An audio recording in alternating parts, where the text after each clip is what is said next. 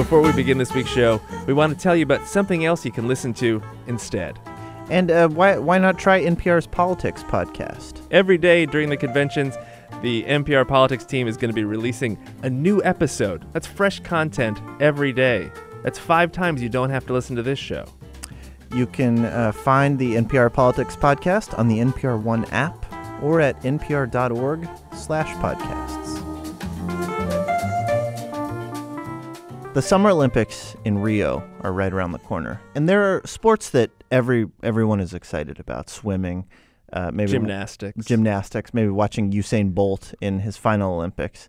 The javelin these days does not get a lot of attention, but we've learned something that may make it um, a little more interesting for you to watch. On the line with us now is Gareth Go. He worked at the 2012 Olympics in London. So, Gareth, can you tell us how they get the javelins back to the competitors after they throw them? Sure, sure, sure. So when you've got events like the javelin, the hammer, and discus, like these these objects get thrown a good 70, 80 meters a lot of the time, and um, transporting them back to the athletes is obviously a bit of a logistical nightmare um, without some kind of system of doing it.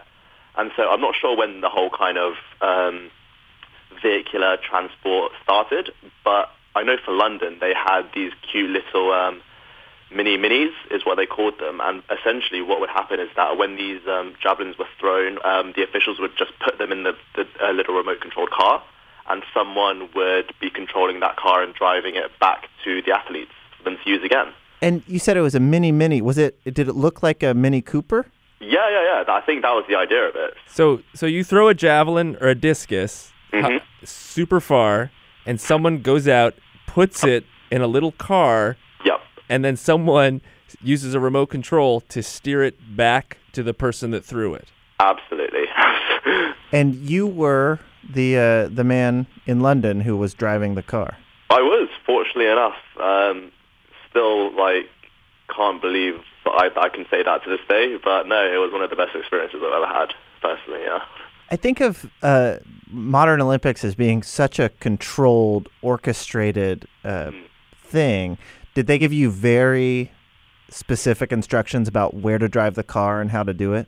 Yeah, I mean, obviously they wanted it to like be as professional as possible, and I think they they had a lot of trust in us because if we did our job badly, it could really hold up the event and look a bit like sloppy uh, from the organisers' point of view. Yeah. So we all it was in our, all of our best interest to do as good a job as possible. Um, I think probably the biggest difficulty we had was trying to keep a track of which car was yours.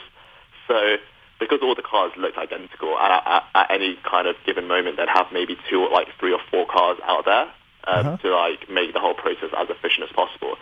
But if you kind of lost track of which car was yours and you were holding like forward on your controller and you thought your car wasn't moving, but secretly off onto the side it was veering off um, almost onto the track, that could be a bit of an issue. Wow. Um, so that happened a couple of times for a few of us, but luckily we um, didn't interrupt any races like in in that sense. So that was fortunate on our part. Wait, so it's possible that it would be like on the track where they're running, where Usain Bolt is about to run? yeah, I mean, generally for the big races, they'd um, suspend the field events for a while, so that is like silent in, the track. But de- definitely during like the long distance um, events where the the athletes are running around the track uh, for a pretty long time, there is definitely the opportunity for one of us to roguely drive a car onto the track. um, and it, it certainly came close to it a few times, but luckily we managed to we managed to avoid it. So okay, so we have uh, the Rio Games coming up soon. Mm. Another Summer Olympics. Are you ever? I mean, is that a story you would ever pull out on a date to impress somebody? To be to be fair, I, I reckon at this point most people who know me generally like know that I've done it. it's not something I tend to keep under wraps anyway. Um, but no, I mean, it, it, this is as good a year as any to bring it out. I, I agree with you. You got to capitalize on it. I mean, this No, is it. Absolutely, absolutely. I mean, it's only once every four years. Well, Gareth, uh, thanks for telling us your story. yeah, no worries, buddy. Hey, you may know that we um, months ago made a How to Do Everything calendar, which had a number of holidays uh, which were entirely made up. And if you have that calendar, you know that this Friday is Christmas. It's uh, like uh, like Christmas, but uh, with just Chris, just uh, you know, people named Chris. Hey, Mike and Ian, this is Jason. My coworkers and I have been doing our best to celebrate the holidays on your calendar. Um, but we're having a hard time figuring out how to celebrate Christmas Day on July 22nd. Any help would be appreciated. Thanks, guys. You know what? That's a great question, Jason. And what we want to do is we want to help you celebrate Christmas uh, by giving you some examples of Chris's you can honor on this day. The great Chris's of history. Do you know somebody named Chris Trokey? Have you ever heard of Chris Trokey? Never heard of that person. Chris Trokey, 30 years ago, was born premature, Okay. and a doctor named Michael Shannon saved his life. Oh, but th- there's a there's an actor named Michael Shannon, but it's not him. Uh, don't don't get caught up in that. Okay. So, in 2011, Dr. Shannon was pinned inside a burning vehicle after a car accident. Uh huh. Chris Trokey, the baby who he saved, now grown up, was a paramedic on the scene, saved him. So now Chris Yeah. Has uh, sort of returned the favor, saved his life, uh, and Dr. Shannon is Chris's son's pediatrician now. That's amazing. Yeah. That's like actually amazing. Yeah. Good. So what you do is you go out, save someone's life, Who previously saved your life? or 30 years from now will will then save your life. Either way works. This is just an odd note, a side note. But um, my name is Mike. My brother's name is Chris. My sister's name is Shannon. I I feel like the coincidence I just mentioned, where um, man was saved as a baby and then came back and saved the doctor's life, I feel like that is uh, maybe more significant. But I might be biased.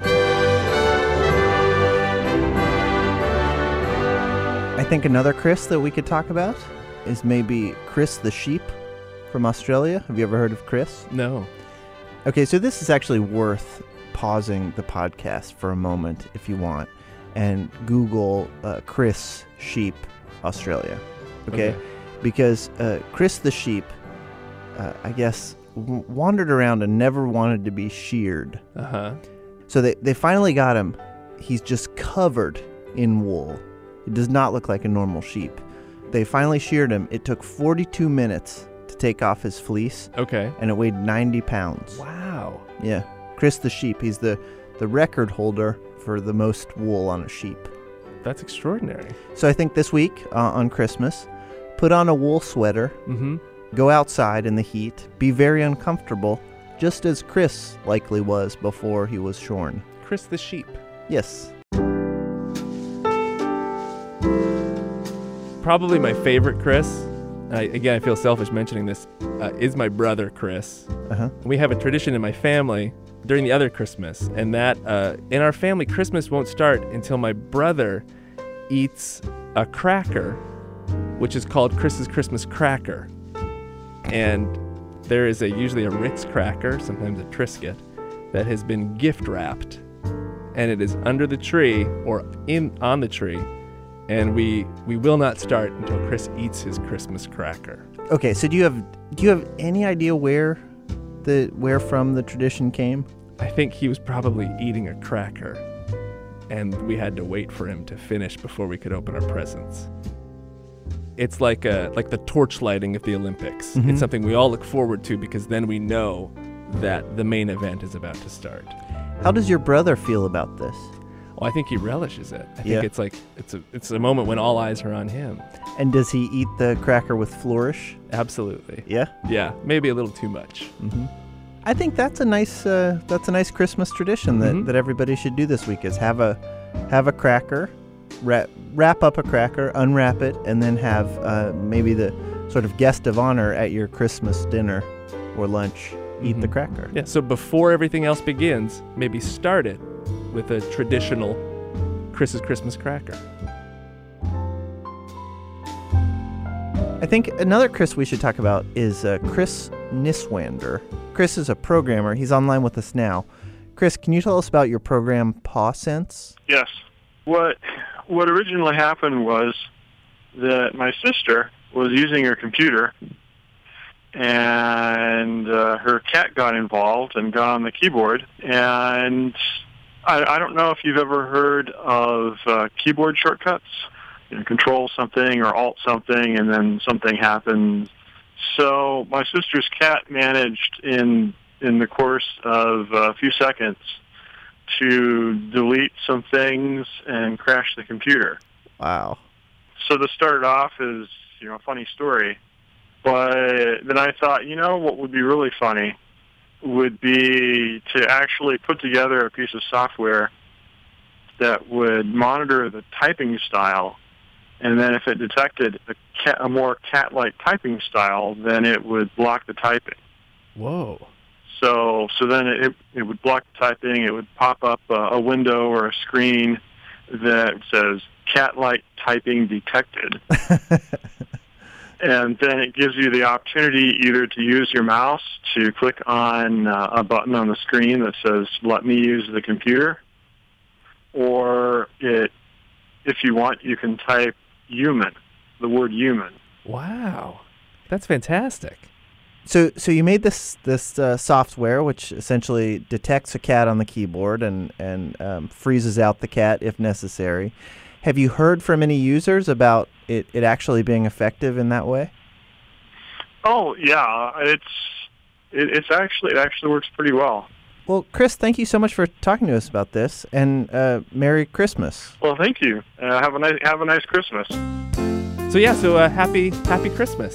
So yeah, I think the thing to do is get a cracker, put on a wool sweater, think of all of these Chris's uh, that have given us so much So much wool in the case of Chris the sheep. at, at the least.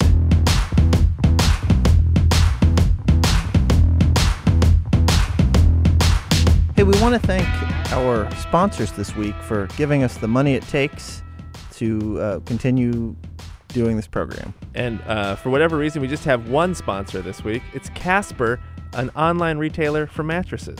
Casper mattresses are American made and obsessively engineered for comfort. They use two technologies latex foam and memory foam. And that combination gives you just the right amount of sink and bounce. It's a balance between memory foam and latex foam. They have a risk free trial. You can try out your Casper mattress for 100 days with free delivery and returns. They say it's outrageous comfort at a polite price, so go to casper.com slash everything to check out their options. And they have a special offer for listeners of this podcast. Use the promo code EVERYTHING to redeem $50 towards a Casper mattress that works for you. Terms and conditions apply. Well, that does it for this week's show. What'd you learn, Ian? I learned that there is a computer program that will detect a cat is on your keyboard and keep the cat from, from writing. I mean, what a handy thing to have. I mean, if you assuming you have cats, I don't have any cats, but I can see the utility. From, from the human perspective, certainly. But I assume if you're a cat novelist and you've been tossing around an idea uh, Oh, for years, and it's time, you know what? It's time to stop thinking about it and it's time to start writing. And you sit down and then you're frozen out. that would be so frustrating. Think about all the humans that have writer's block.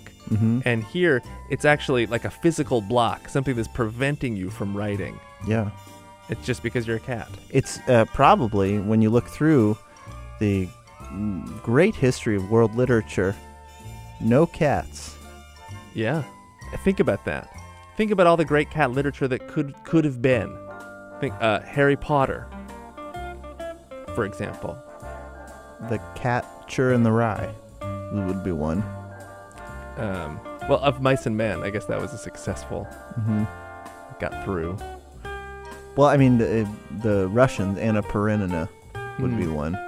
The, I mean, there's also the uh, the sound in the purry. The color purple. There's again him uh, Hemingway, the old man in the sea, A T. That would be one. Uh, Northanger Tabby. Salman Rushdie, the Satanic Purses. So Salman Rushdie was also the name of the cat. Yeah, His cat was also named Salman Rushdie. yeah. Hope nobody issues a catwa against that that pun. Yeah, that probably would offend the Mialatola.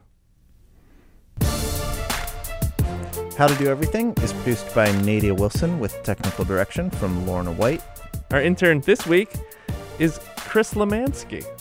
First, I, happy Christmas, Chris, and uh, thanks for all your uh, hard work walking to Portugal from Istanbul, Turkey. So we it, it was an odd request that we had, but it was it was uh, crucial uh, to the production of this week's show.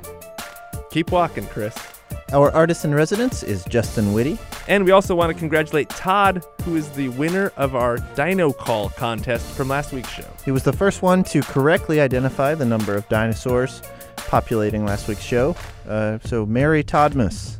Todd, we're sending you a t shirt. You can send us your questions. Send them to us at howto at npr.org. Our website is howtodoeverything.org. I'm Ian. And I'm Mike. Thanks.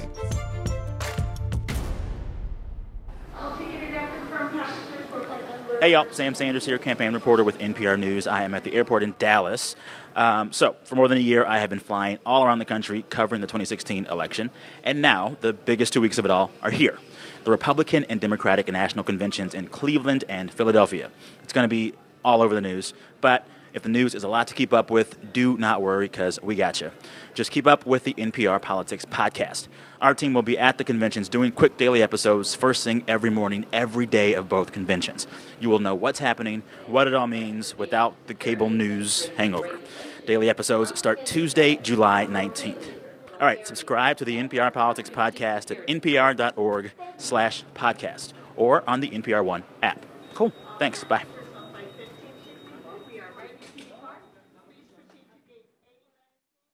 To kill a mockingbird would be that would I think a, a cat would Mhm. just enjoy that. To kill, play with a little bit, and then eat a mockingbird would have been the full title.